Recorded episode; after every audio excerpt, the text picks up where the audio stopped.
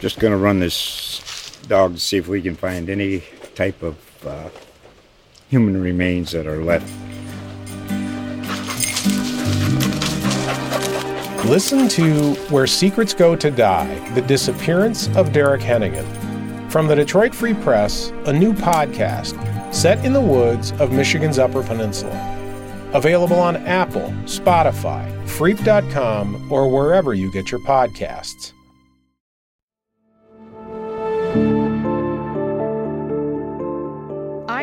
Martinez Keel. And I'm Dale Denwalt. You're listening to The Source. Thanks for joining us as we discuss the Oklahoman's most impactful stories with the reporters who wrote them. While the rate of executions slows nationwide, Oklahoma will become one of the most active states carrying out the death penalty. Execution dates are set for 25 people on death row in Oklahoma through the end of 2024.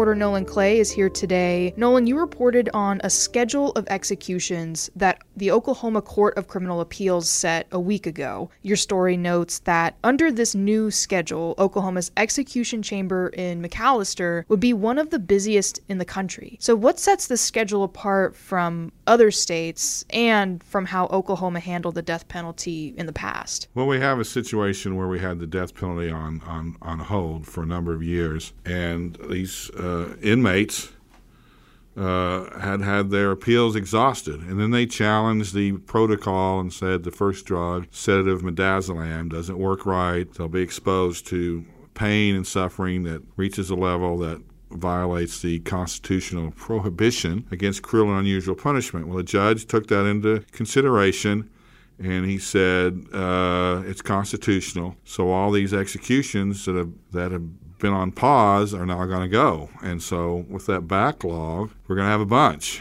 in a row for years. And your story notes that this is pretty different from the trend that we're seeing nationwide with other states. Well, the trend is a lot of states have ab- abolished the death penalty, and, and more and more the death penalty is not imposed by juries. Juries just don't want to give it anymore. But what's happened here is you've got cases that date back to one of them dates back to 1984. Some of them date back to the 90s. There wasn't this, uh, oh no, we can't give the death penalty. Oklahoma juries here gave the death penalty a lot as a deterrent. And uh, so you have all these cases from a time when you didn't have this growing stigma against the death penalty that are now coming uh, to a place where they're going to be executed. So this trend doesn't really apply to them, and there's no movement in the state against the death penalty. Oklahomans put it in the, the Constitution a few years ago,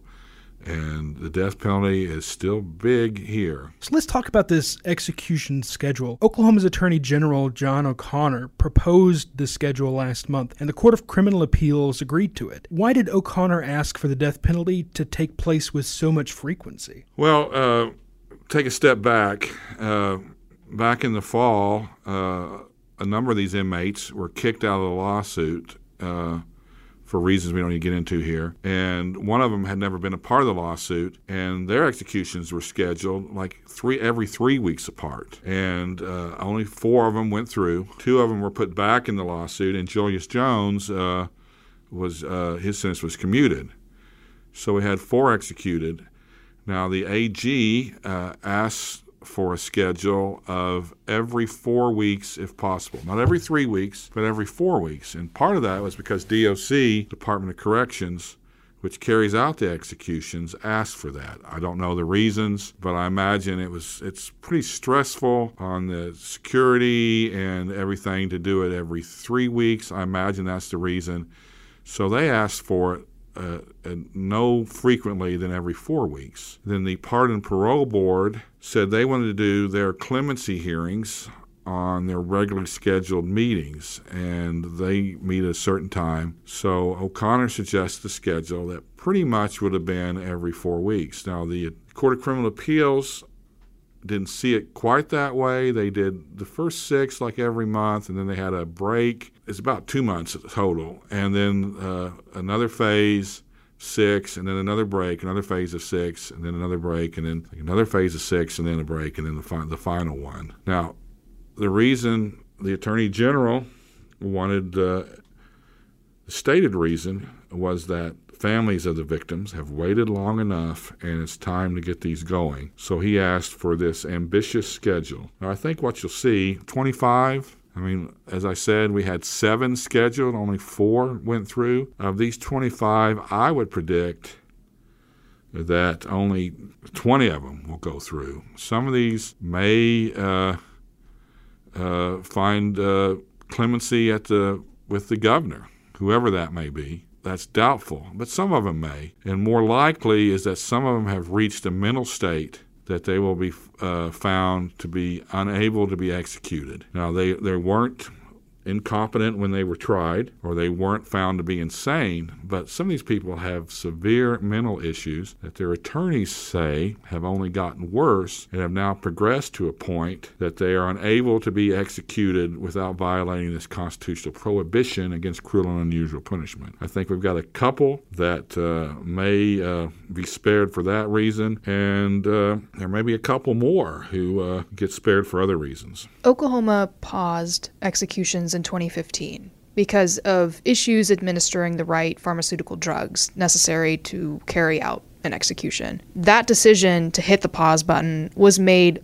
less than an hour before inmate Richard Glossip was scheduled to die. Now, under the new death penalty schedule, Glossip has a new execution date. But some people insist this execution shouldn't happen. So, can you tell us the story behind Glossip's case and why some people are so supportive of him? Well, that's uh, that's complicated uh, answer, but uh, to simplify, uh, Glossip was convicted not of killing the guy himself, but of a murder for hire where he uh, was accused and convicted of of offering to pay uh, a maintenance man slash handyman to kill the motel owner, Glossip's boss. And the guy confessed that he did it at Glossip's uh, orders.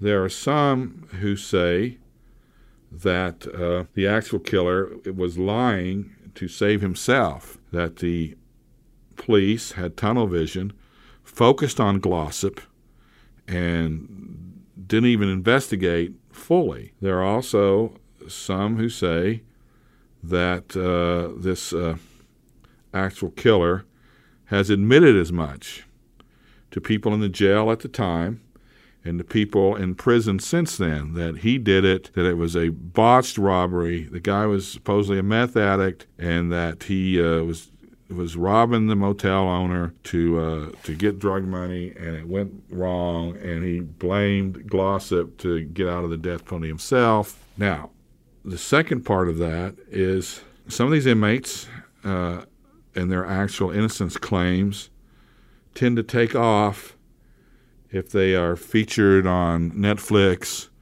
or, or some other program, uh, and if they have the backing of a major celebrity. We saw that in Julius Jones.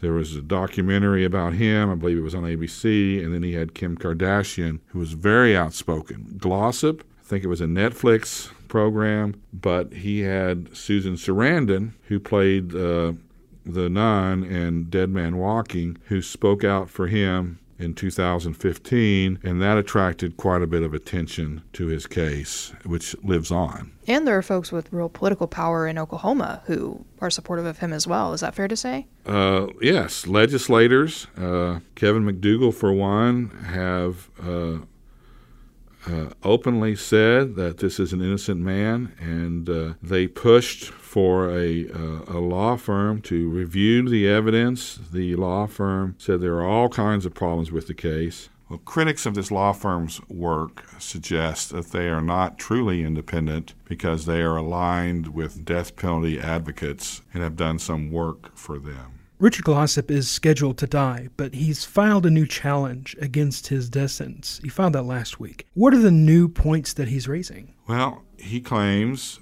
through his attorneys that there is new evidence discovered by this law firm that uh, support that this key witness against him is lying. He also claims that uh, evidence that could have possibly exonerated him was destroyed between the first trial and his retrial, and he raises a number of other issues. The response from the AG is going to be that this has already been litigated, that he's brought this up before about the guy being a, a, a snitch and framing him, perhaps, and that this evidence being destroyed has come up before, and the Court of Criminal Appeals is not expected to uh, give him much relief, but they, they could. They could order an evidentiary hearing. That's what he. That's the first thing he wants is an evidentiary hearing that would push it back to an Oklahoma County judge, which would take a while for the Oklahoma County judge to hear witnesses, make a report, and I mean his execution would certainly not go in September if that happens.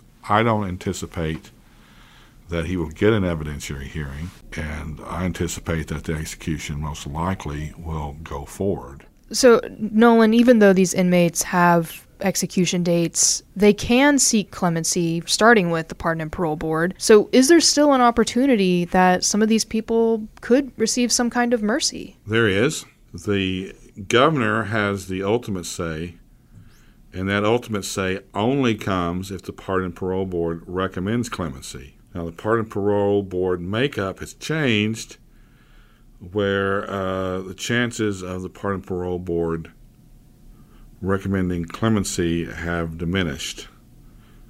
And the chances of the governor uh, giving clemency are not considered very high either, particularly in an election year. Although some people say that Stitt doesn't really have much to worry about. Still, I mean, Glossip is uh, is coming up this fall. If Glossip was coming up next year, uh, arguably we could have another a new governor. If it was uh, Governor Hofmeister, maybe that would change things. Governor Stitt has been very much in favor of the death penalty. Uh, he did grant Julius Jones clemency, and it could happen again if the Pardon and Parole Board recommends it. If the Pardon Parole Board says no, then the governor doesn't get a chance to say, "Oh, you guys are wrong. I'm going to give it to him anyway." The governor doesn't have any say so uh, after that.